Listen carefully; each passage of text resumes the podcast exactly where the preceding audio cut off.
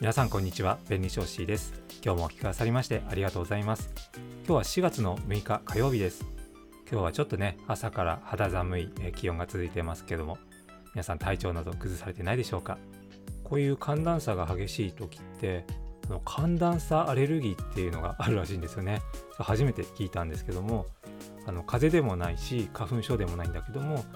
なんか鼻がムズムズしたり、えー、くしゃみが出たり、えー、体がだるいとか頭痛がする、えー、咳が出るとかね食欲がないとかそういった症状を、まあ、寒暖差アレルギーっていうふうに言うらしいです。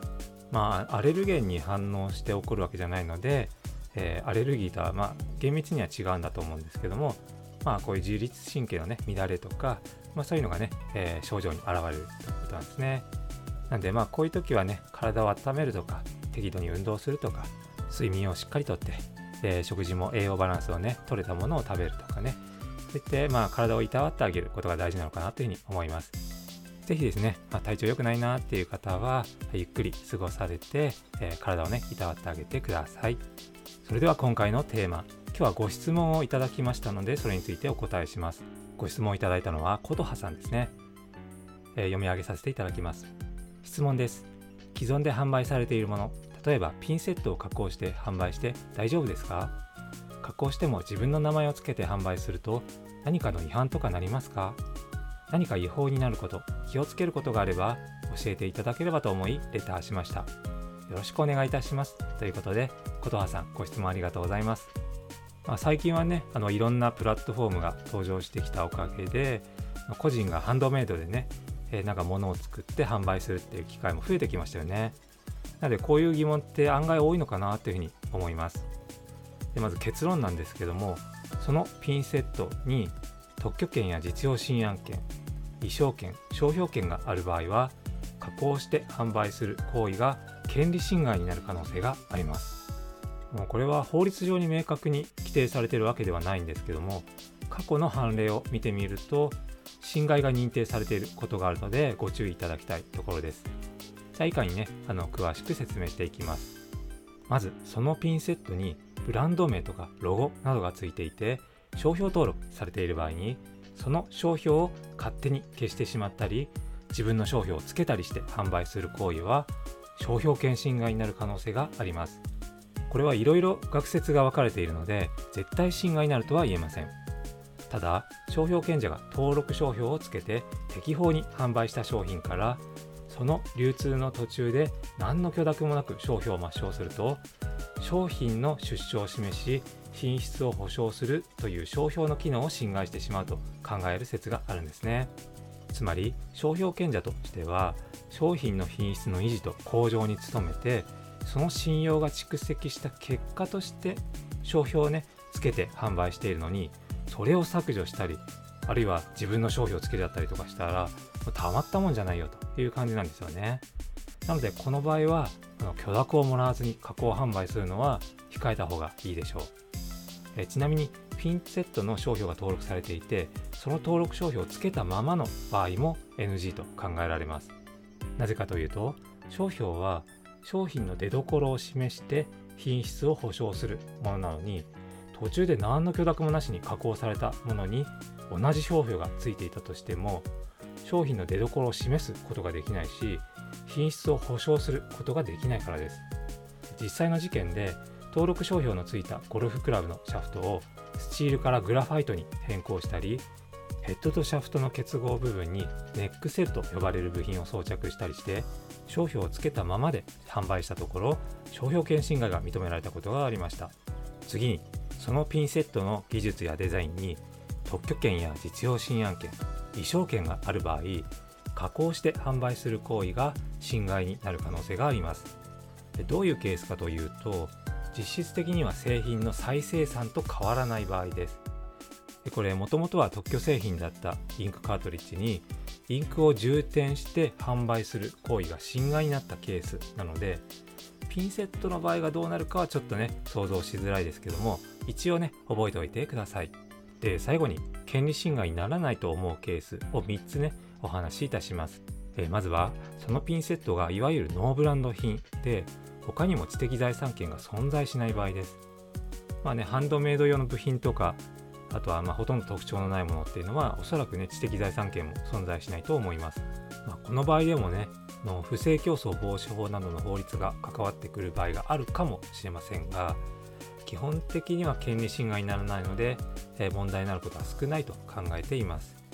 ただ本当に特許や商標などの知的財産権が存在しないかっていうのはきちんと確認する必要がありますね。それからそのピンセットの加工販売の行為によりメーカーが販売する機会を失って損害を受けたような場合は民法上の不法行為が成立して損害賠償請求される可能性もあります。次に顧客からピンセットの製品を持ち込んでもらって依頼により加工する場合です。これは加工サービスをしているだけで加工した商品を販売するわけではないので知的財産権の問題にはならないと考えられます。ただしね製造物責任法、まあ、いわゆる PL 法ですねなんかの他の法律に引っかからないように気をつけてください。最後にただ単に転売する場合です。これはもはやね加工ではないのでご質問の趣旨とはずれるかもしれませんが特許や商標などの知的財産権のある物品がそのまま流通する限りにおいては何らの権利侵害にもなりません。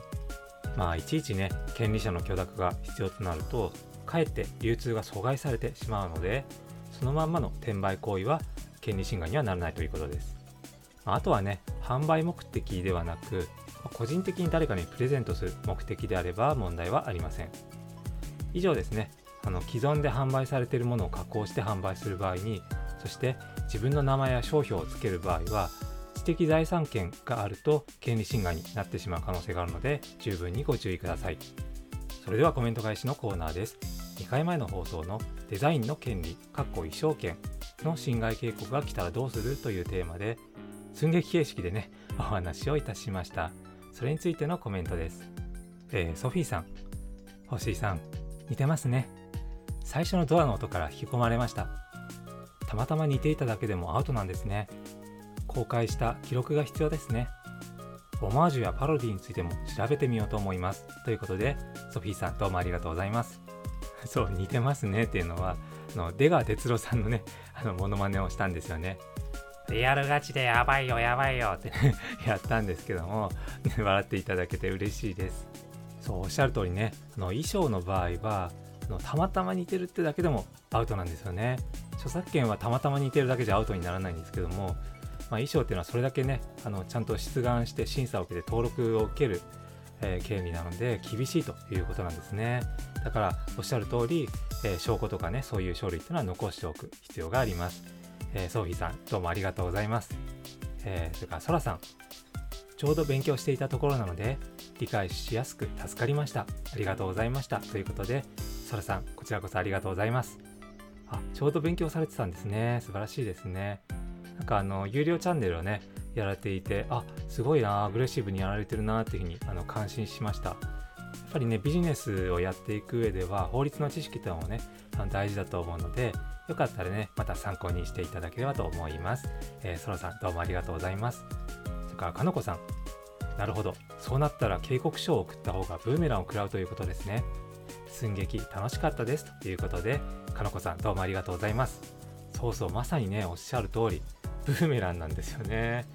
自分が訴えたつもりがその権利が無効ってね言われてしまうっていうことなのであの何も言わない方が良かったかもしれないというね状態まあ、衣装賢者もかわいそうですけどね、こういう場合ね。あの、もともとじゃあ質感でね、拒絶してくれよっていうね、感じ。まあ、人間がね、審査している以上、しょうがないっちゃしょうがないんですけどね。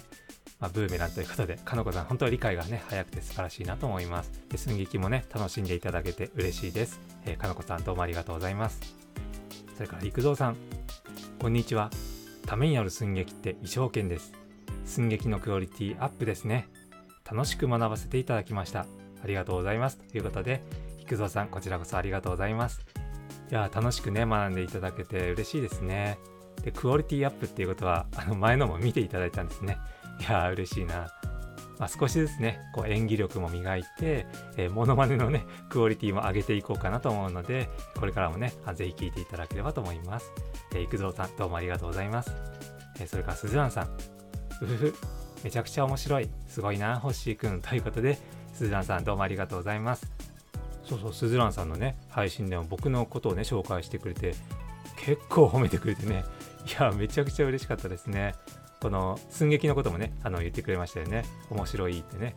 あの一滴球が好きなんですよね。で意外性をね 感じてくれて。あ本当にありがとうございます。まあ、モノマネするときはちょっと恥ずかしいんだけど恥をね捨ててやるといいですね。なんでぜひすずらんさんも